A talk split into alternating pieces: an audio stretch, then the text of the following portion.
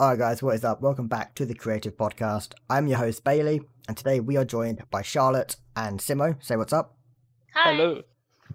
And I'm not going to lie to you guys, this is our third attempt at this podcast. Um, I don't usually say my mistakes, but there you go. It's um, failed quite a few times, but that's whatever.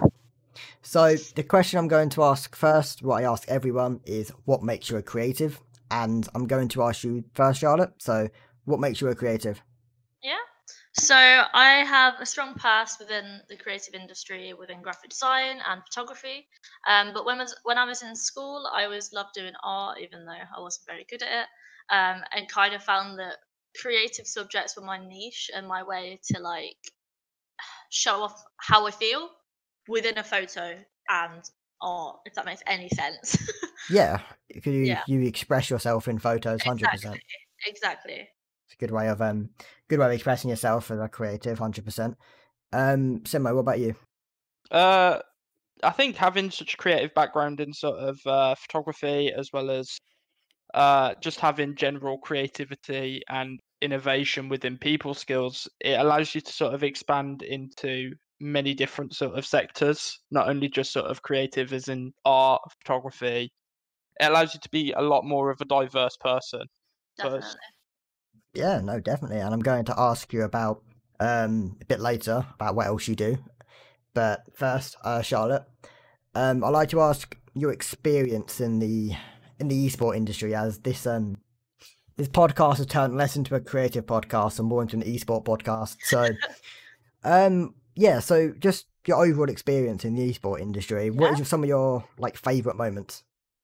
Um, so I joined the esports industry when I was about 15. I started off really, really young within the industry. Um, first in like social media roles um, and like various marketing roles um, within like CSGO organizations and everything like that.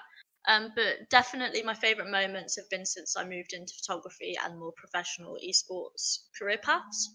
Um, one of my favorites was definitely shooting the FACEIT Major in 2018 which was one of the highlights of my life. Oh wow, that's a big event. that was an amazing event, um, as well as attending, you know, CWL, things like that. Networking is one of my highlights ever. Like I love going to LANs and just speaking to everyone and getting to know people. It's great.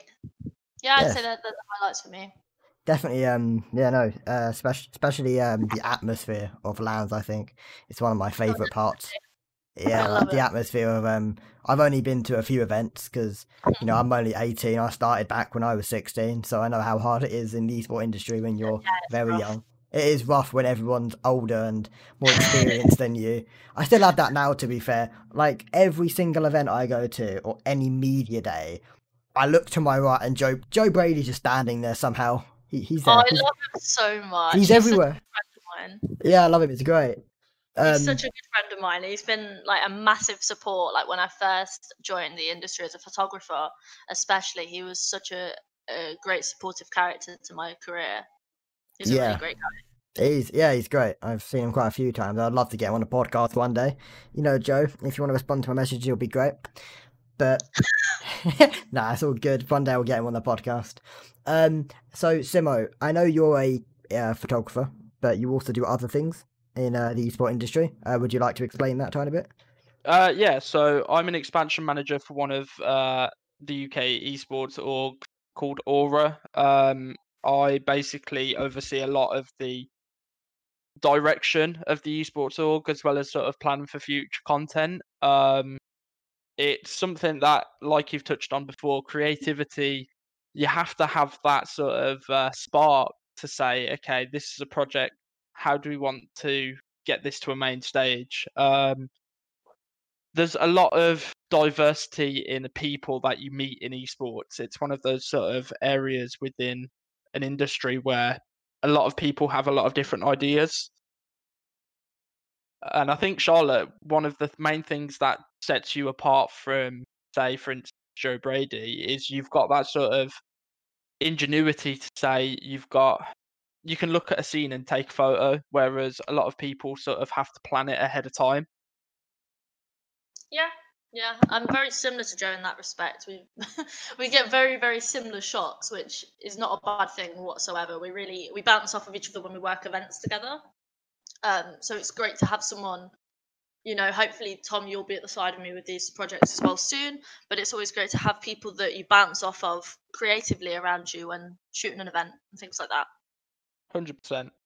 Yeah, I think it's um very important, um, especially when you just said about the differences between, for example, you and Joe Brady, because when it comes to esport photography, I feel like I think I touched on this a few episodes ago. It's difficult being an esport photographer because I feel like there's a lot of photographers in the esport industry, as in it's a flooded market at the moment. And, you know, at the end of the day, most, like 90% of them, including myself, we we all get roughly the same like same angles because we have the same access to things, and you really do got to be you got to put your own creative spin on it. I think, especially when it comes to like the editing room, I think is a major part of each Oh, sure. photographer because you all get the same shots at the end of the day because you can't you Yeah. can't really do much different. You know, you got a few photographers who have a bit more access than others. Um, Definitely. like CDL, I don't get me wrong, loved CDL, but it was horrific for Media Path. Like, as in, I couldn't go anywhere without getting told off by the stewards. Like, Yeah. I Don't know how you had your, I don't know what your experience was like in CDL, uh, London. Um. Yeah. I mean, it was quite limited. It it definitely varies event to event. Like, um, it depends how closely you're working with the host of the actual major, let's say. So, like with the FACEIT major, I was very lucky, as well as Joe Brady, to have the pit access. But a lot of photographers within the industry didn't, and that really, I, I mean, there was a lot of speaking about how much that was frustrating people because it really did limit the shots that people were able to get. But I think there's always a way around it, as in not breaking the access barrier, but there's always creative ways to get the same shots, but from a different angle from where you're able to access it. And I think Yeah. that's the thing to look for if you aren't able to get to the place you want to get to. Yeah, or you could do, or you can do what I do because I am very, very short. I can, what I did a lot is actually I sneaked under the barriers in CDL London, and stewards didn't even see me, which is great because uh, I tried to do that, but you know he's pretty tall, so it didn't work. But the thing is, uh, yeah, to get like ninety percent of my shots in CDL London would genuinely pass the barrier because I was there more doing uh, videography anyway, and when you record video, you need a lot of space, and there just wasn't any. Like you couldn't, Yeah. you. Ah, it was. I don't think it was a great event for photographers. Really, I thought it was a really difficult event to shoot at because you'd rather have to stand next to the crowd, which was difficult because you know they're all cheering on their their team, which is fair enough, or you'd have to get like really awkward angles. And Yeah. I, I don't know. I, I just felt like it was a meh event. I felt like EpicLAN actually had a better access to photographers, in my opinion. You go anywhere you Yeah. wanted. So one thing you do have to remember with the higher tier um, majors and things is the the access will always get slimmer. So the higher up, um, I mean, as I said, unless you're working directly with the company that hosting the event, they have to be super careful with insurance policies and things like this. So Oh, when course. it comes to like limiting who can get into the pit for, let's say, for for example, um, obviously within the pit you've got pyrotechnics and things like that. Anything can go wrong. So the reason that they limit it is just for health and safety reasons, and also to stop it being so crowded. They're paying their main photographer for that that shot that they want, and they don't want everyone else to get that same shot. Yeah, so no, I understand, yeah, I understand where they're coming from, but I also really do understand the frustration as well because It's- it's yeah. definitely definitely got in the way for me in the past. But I, I don't think it's going to change anytime soon, unfortunately. No, I just think I feel sorry, not just for the you know us as the creators, but at the end of the day, the owners and managers of the organisations pay a lot of money to give us media Oh, passes. Which, to be fair, if I'm going to be honest with CDL London, the only difference between that media pass was that we could sit in that room. Other from that, there was no difference between a media and the, and just someone walking about.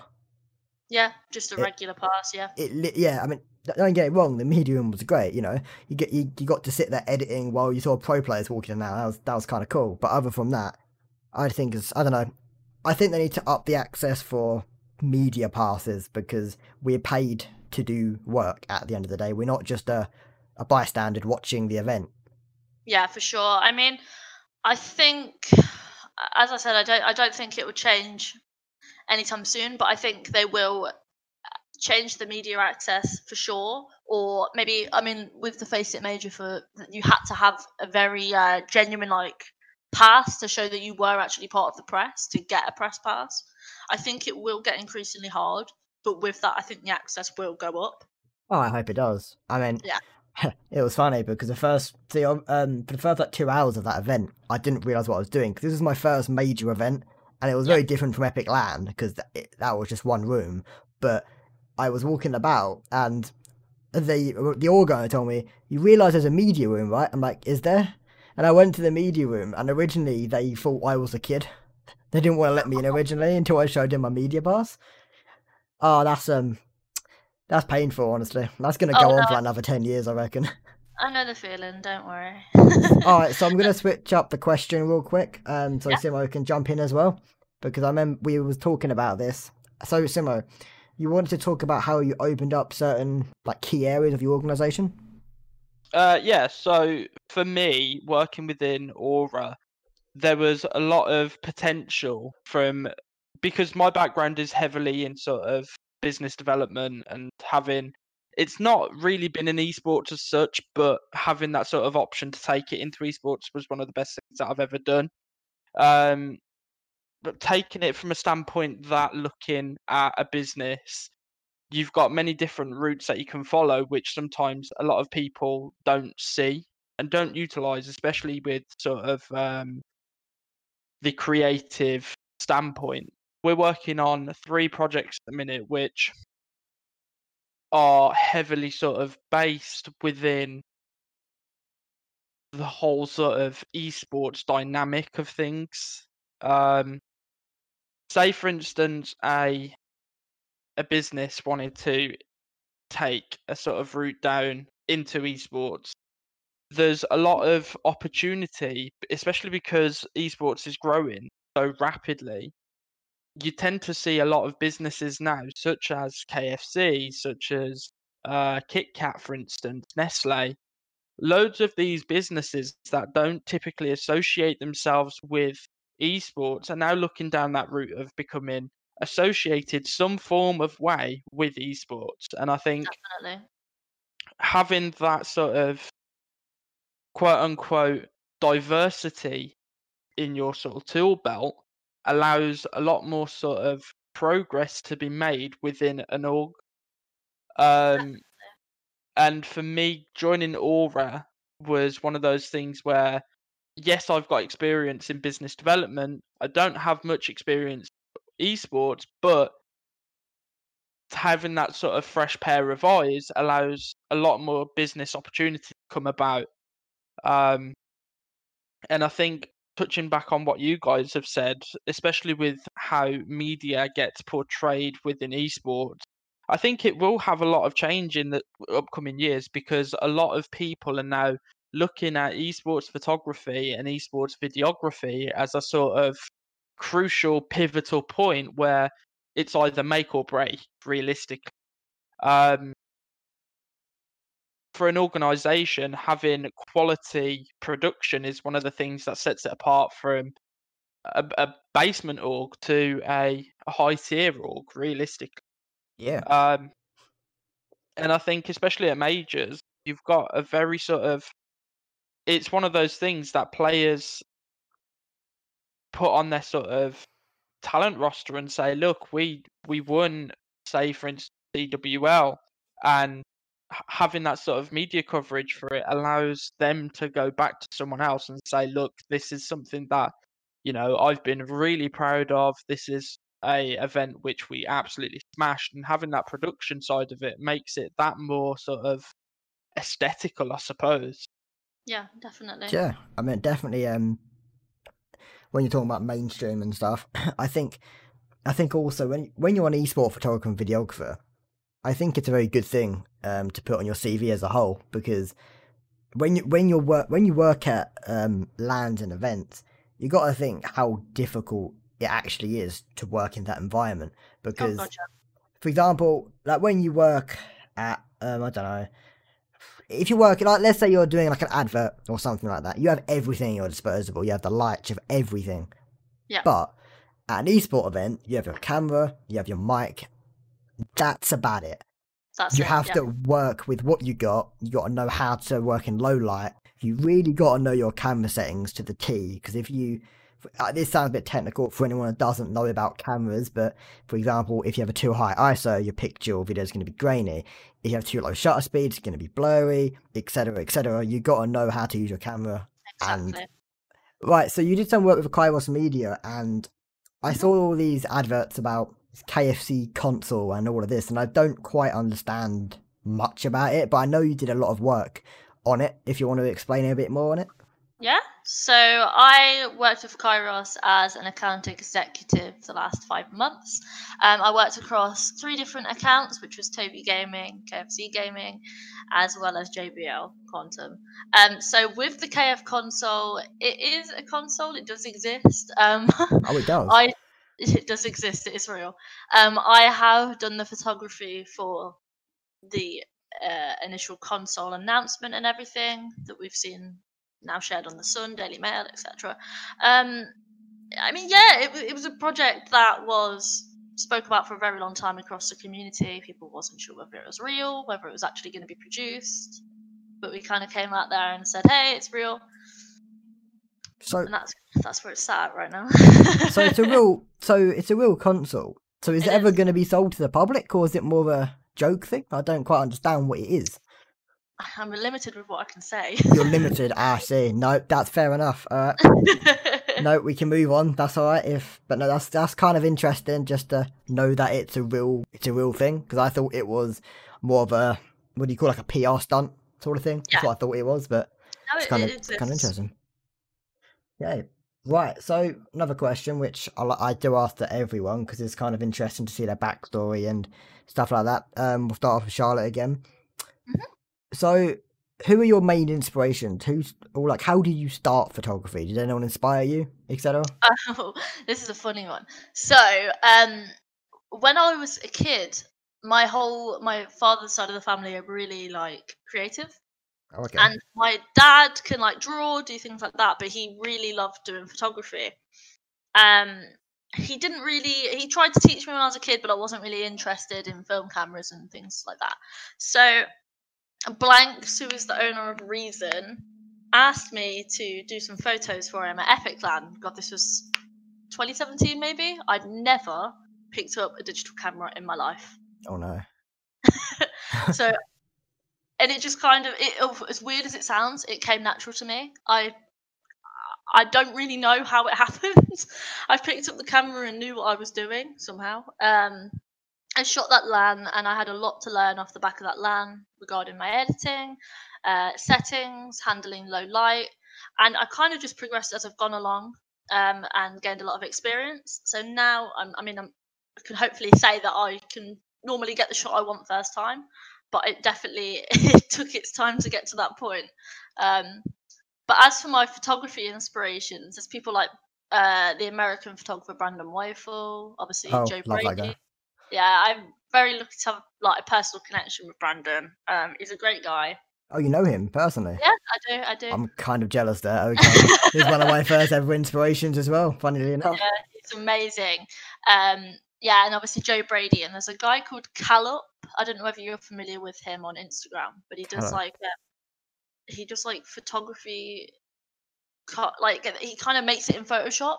He changes the whole photo, and it's incredible. Like Oh, well, like so a, com- a, a, com- a composite, I think, a composite, I think they're called. yeah, something like that. But Yeah, no, I know what you mean. I've done it a few times. Not, not, not probably knowing to that level, but you know, you take a nice photo and it's, um, for example, overcast. Like, hmm, I want a sunset here, so you add a sunset. I don't know if that's the same thing.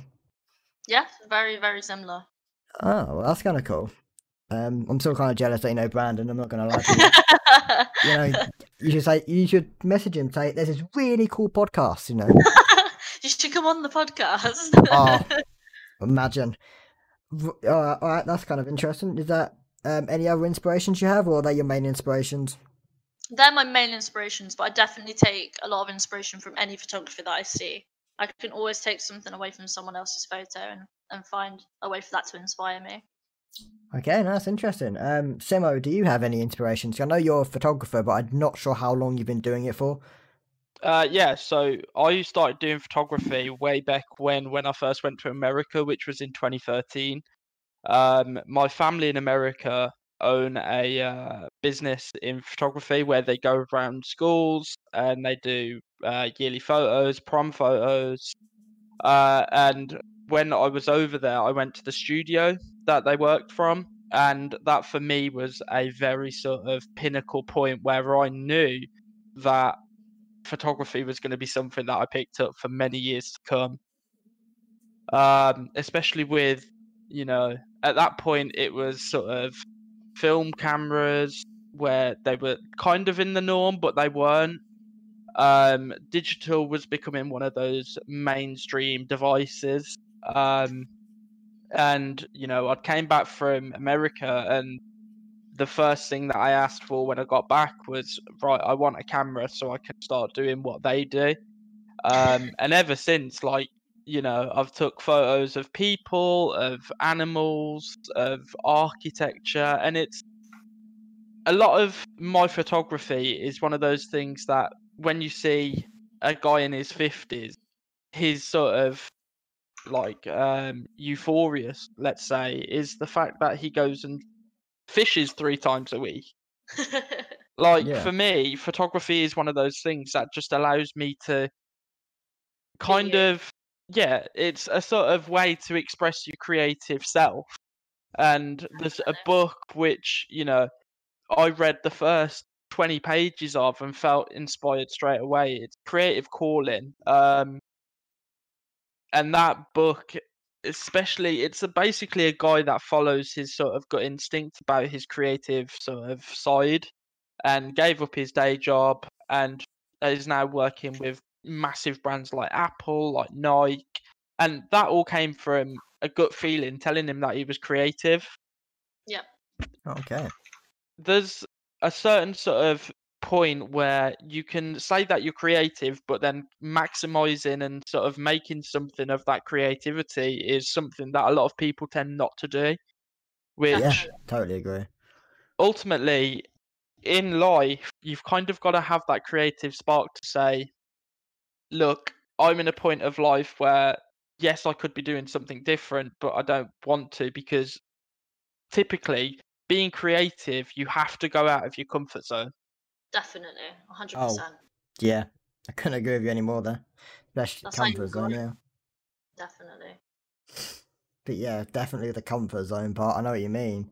I mean, before before I picked up a camera, you know, I was just a very very quiet kid doing some graphic designing. weren't very good at graphic designing, but and then all of a sudden I got messaged by. Well, it wasn't all of a sudden. I, I did do a bit of. I did like a year of just doing random photos, Yeah. and I pretty much got a message from, um, uh, Alfie from London Esports. Oh yeah. Um, it's funny because I can't remember the exact um, conversation or how it came because for some unknown reason my old Twitter got banned for, for no reason. Um, so I can't recover the messages. But I was I already talked about this, but I like talked about this again because I was just doing a little shoot for a barbers. You know, nothing special. It was probably my first ever video shoot, and uh, Alfie pretty much messaged me to say, uh, "Do you want to work at um EpicLAN 20 I don't know what one it was. It was like 2018 sometime. And I was like, yeah, yeah. I you know, I do photography and all of that. Um he said, Do you do video? And I pretty much said, I've genuinely shot one video in my entire life. He said, Alright, you're hired. I'm like, What? And like I, I'm not even kidding. That was uh, pushed me out my comfort zone because not only did I have to do a video or a few videos, you know, uh, event captures, I do a bit of a few interviews of players. I had to travel from what my little town in Essex to bloody Kettering in Northamptonshire, and I've never travelled on my own apart from like holidays with family. So Wow. that pushed me out of my comfort zone. Um, was you there at um EpicLAN? I don't know which one it was. Um, I was, yeah. I Oh, you was. Oh, I've so only missed so Oh, I wouldn't have. I wouldn't have known you then. But um, if you saw a little, if you saw like a four foot kid with a camera, that would probably be me. Hi. Yeah, I was with I was with the bat- battalion team. This is when, this is when battalion blew up in the Oh esports scene. gosh, yes, I remember that. London won it. Did we win it? No, went second. No, second place. That's it. But You also shot with uh, Nadine and Jade CSGO as well, didn't you? I did. Yes, that was a media day. Um, yeah, that was a fun media day. Um, but yeah, that was with what was it? Yeah, we were shooting them too because they were getting introduced to London esports, but also I think it was a League of Legend roster. Um, we had this insane like I think it's like 14, 15, and he's like 15 years old and he'll like challenge you on League. This, this kid was insane. Oh, wow. Yeah, I think he still competes now, and I need to find his name. I'll at him in the tweet if I can figure out his name. Um, I've lost my train of thought where we was. In wait, yeah, a comfort zone. That's it. Um, that's a good question actually. Um, to either of you. Um, Mhm. is there has been any point that you've been really pushed outside your comfort zone? Hundred percent. Go on. Yeah, definitely. Alright. Someone take the question. Go for it. you go first, Tom. All right. Um, being pushed out of my creatives, uh, my comfort zone rather. Bloody hell. There's been many a time. Um, not even not only in sort of the creative field either. Like, there's been times where your comfort zone is panicking when a situation arises where, like, you know, you're responsible for someone else's well-being. Like, before I started doing work in esports, I worked heavily in sort of um, learning disability support. Okay. Um, so I worked at a uh, company called Cygnet, where they sort of had, I think it was about 11 residents, um, where we supported them to basically live on their own. Okay. Um, it was a very sort of full on role because most of them had sort of epilepsy. So if you went out, you were really responsible for that person's life and well being. So, you know, being pushed out of your comfort zone in that sense, you are responsible for someone's lie And, you know, that could go one of two ways. Like, you could either freeze up and then that person's life is in jeopardy, or you can remain calm. Yes, you're outside of your comfort zone, but whilst you're outside of that comfort zone, you're still growing as a person. You're still you're still exposing yourself to some something new, which Agreed. ideally ultimately comes down to the idea that being outside of that comfort zone allows you to be a better version of yourself and that sort of that allows you to become the person that ultimately you want to be at the end of the day Damn, sure. you can't can't get pushed out uh, your comfort zone more than that. Wow, that's a good answer. What about you, Charlotte? Um, for me, I mean, it was definitely going from the smaller events such as like EpicLAN Insomnia to shooting the bigger events. I think it's a whole different kettle of fish. You've Oh, really got to know your limits with where you can go and how to get these shots because, as we were speaking about previously, you can be very limited. It's also dealing with crowds and things like that. It's it's a very different field when you get into the bigger events. You have to learn so much more. I think your time me. management has to be on point on the event. I mean, EpicLAN was fine because you had your team. You know, uh, you worked for an organization, and they may have had multiple teams, but they didn't move. Yeah. They stayed at their spot throughout the entire event, which was great. But bloody CDL London, every match, your team moved from one bloody section to another. And you had to, Yep. you know, take the photos. You had to sprint back to the media room, dump it all in your computer, sprint back to the. Oh, it was it was stressful, very stressful, especially for my first ever bloody event in like a year. That was fun. But I had to go. ho- I had to go home a day. Actually, that's the point. I only spent one day there, um, because of because of the storm that you remember that massive storm that was coming over. Oh yeah, yeah, yeah. I had to go home a day earlier. I'm not going to go fully in depth in this because I've already said about this, about uh, struggles I've had with an organisation. But yeah, I had to go home a day early because of that. And then I had massive, massive problems with an organisation. was not very happy about it. But, Oh, you know, yeah. I'd prefer to get home because if I, didn't, if I didn't go home, I would have missed what? Because I was still in college at that point. So if I didn't go home, I would have been in London, stuck in London for at least three more days. Oh Couldn't my afford God. that. they would refuse to pay for my hotels anyway. So I'm like, what's the point? So yeah, that was um, that was fun, and Yeah. yeah, You definitely always have to put your well-being first with these things. Yeah. Hundred percent. Um, so yeah, going back on, I think something you said, Simmo. You were saying a lot about being a creative and getting pushed out of your comfort zone and everything, and you were saying about it being a creative, you do have to like push your limits. And I think, I think everyone, everyone at a certain point, I've noticed this at my age group because you know, I think I'm definitely the youngest here, and I'm still technically a child, but you know, 18, but whatever.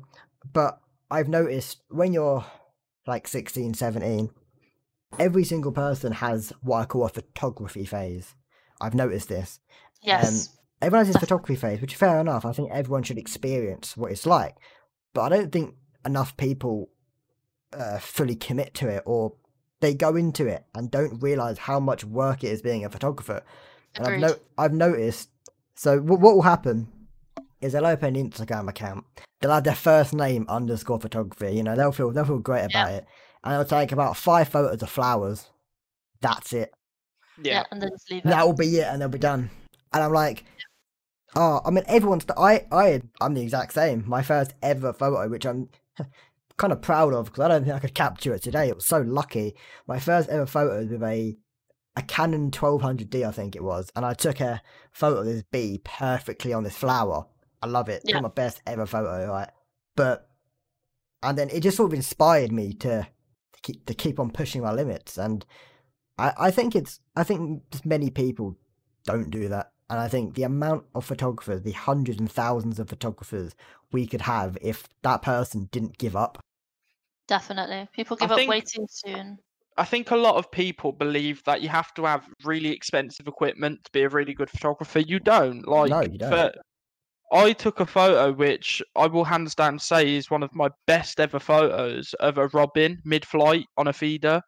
I oh, took wow. that on a 1200D, and you know, like that for me, yeah, I sat around for two and a half hours waiting for that shot. But at the end of the day, that was on a probably about 200 pound camera, which you know, that's lasted me for I think it lasted me for about six years, that camera. Yeah.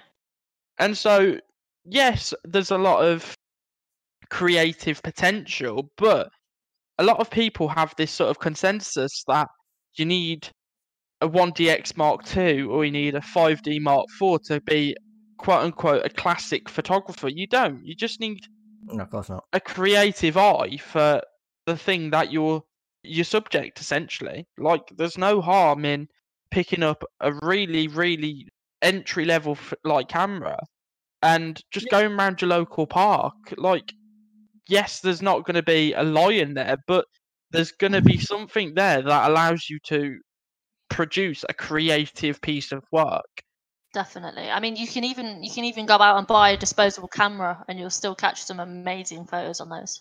Oh, you would. And I think what people need to realize is I, I've noticed as well because I'm part of a lot of the local photography groups on my Facebook page, and I see Yeah. a lot of people joining, and they're very new to photography, and they've clearly got some disposable income because I noticed so they've not taken a single photograph in their life, and I saw this person had literally bought a 5D Mark IV and a 50mm 1.2 L series. I was like, are you kidding? So the difference is uh, I've seen these videos all the time. It's a very good example of what you just said, Simmo. Um, I think the best example would be a, their filmmaking channel called Full Time Filmmaker, and the best example is when one of the instructors um, is using a Canon 200D, and, and the new person is using a Red Weapon. So if you guys don't know what a Red Weapon is, it's a cinema camera. It's what they use in Netflix productions, right? So a fifty thousand pound camera. And what mm-hmm. it shows is it doesn't matter what you have equipment wise, it matters all the skill you have, the creativity you have. Now, don't get me wrong, an expensive camera has its benefits.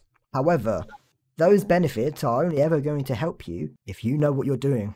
So all of our, all of us professional photographers have started from the bottom with bottom end gear and we've built ourselves up and we know how to use these cameras and that's why you see photographers like Joe Brady who I think still uses the Mark IV and the reason he has that is because he has started with beginner cameras and he mastered those cameras, and then Mm-hmm. he gets a new camera and knows what to do with it. Now, if you're a beginner photographer and you go straight for a 5D Mark IV or something like that, you're never going to get the benefits of a camera like that because you don't know how to use it. Yeah, agreed. And yeah, like what um what camera do you have, Charlotte? I don't think I asked. Uh, I now have a Canon 6D, and my main lens is a 24 to 70 2.8. Oh, um, Canon users. Yeah. Ah, um, but my original camera was a Canon. I think it was a Canon T3i. Oh god, that's the Amer- that's the American name. What's the Yeah, ac- So Oh, what Canon 600D is the UK 600. version. Ah, that's it. Yeah, I, I love Canon. I used to use Canon for like two and a half years. I've switched to an A7 Mark III now. And yes, that probably goes against what I was saying about not having a good camera. But eventually you do upgrade because, I mean, Definitely. I mean, you know, I, I shot my first, I shot my first ever esport event on a 5D Mark III, which is actually really cheap for the qual. Like, it's a full frame camera, and you Oh, can get it for like 300 pounds now. Um, then I shot the CDL London on an uh, on a Canon 80D, and I honestly, if anyone's looking for a crop sensor camera, the Canon 80D is quality. My favorite ever camera. Um, yeah, It's a good one. it is you know i've i've never shot an event on a full like a proper new full frame camera before and it shows you don't need expensive gear Yeah. i think my only lens i've ever used at an event is a 51.8 a Okay. 100 pound 100 pound lens nifty 50 you know Yep. one of the best ever lenses ever created and i honestly think you can do anything with a, with a cheap set of gear Definitely. I mean, I still use my my 50 mil as well. I use it for all my portraits and up closes at LANs and things like that. You can't go wrong with it. No, you can't. I mean, I'm see, I I built all my lenses up eventually on my Canon, so I use a 50 mil. Then I had a 24 to 70 2.8. I had a few good lenses in about a month after I switched to Sony. So yes, I have you know a very good camera, but I'm still using bottom of the barrel lenses, Yeah. and you know, I mean, yeah, it th- there's there's definitely struggles using cheaper lenses in dark or lack of light. But, you know, I won't get too much into that because this isn't a technical podcast. I don't want to bore people with camera settings, even though I could talk about them all day quite easily. But yeah, I just think I just think people need to stop thinking that they need amazing, amazing Yeah, gear. There's plenty of videos on YouTube that I've that it stuns me to this day that an iPhone 12 can rival a cinema camera in video. Like I say- I say rival, there's obviously massive setbacks, but for everyday sort of video, like outside recording, uh, professional filmmakers couldn't tell which one was which. It was at that. That's how good phones are getting. So literally, all you got to do is pick up your phone and go and take some photos or go and take some videos. You know.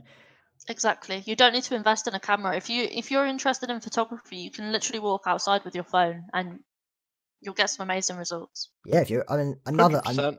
another thing that I, it kind of annoys me now looking looking at it because I've noticed this is a thing. So back when I started photography, obviously I didn't know that there was, re- well, obviously I knew, but it didn't really um click. But I didn't do photography because I wanted to be a professional. At the end of the like at the end, I I did photography because I loved I love taking photos, I love editing, you know, I love expressing my creativity. But nowadays, a lot of people are going into photography for money and like Oh, not definitely. even not even for the creative part of it. And I don't think that's what you should go into it for. No. I mean, if you look back on professional photographers, like Brandon is a good example of this. He's one of the most creative portrait photographers I've ever seen. Definitely. He's an incredible He's incredible. He's I've got a few shots from like two years ago. You know that I, I I've attempted to do his shots with like all the um, fairy lights and stuff. Nowhere near Yeah. as good as his ones. Don't get me wrong, but I think you need an interest in photography, not an interest in the money side of it, because that does annoy me nowadays. Is seeing people interested in it. The thing is as well if you if you go into it for money people can tell that from looking at your photos because with a 100%. photo if you're not feeling it um you won't produce good photos you have to be in the right mindset to produce good photos Oh, definitely. No, no, without a doubt. So I'm gonna. So is there any other question you guys want to ask? Because I've that's all my questions done. no that's all good I'm good. You're good, yeah. All right, I'll just cut this bit out and end it here then, because I don't, I, I don't have anything else on this. So you guys got nothing that else you want to add or mention or anything? No, really. all right. No, you're good. All right, great. All right, guys, thank you very much for listening to the sixth episode of the Creative Podcast. Again, my guests have been Simmo and Charlotte. Thank you very much for um, being guests on this podcast. Uh, very much appreciated. Thank you for having us. Yeah. All right. Um, the next episode will be God knows when, guys. It depends when I can do it. So, thank you very much for listening.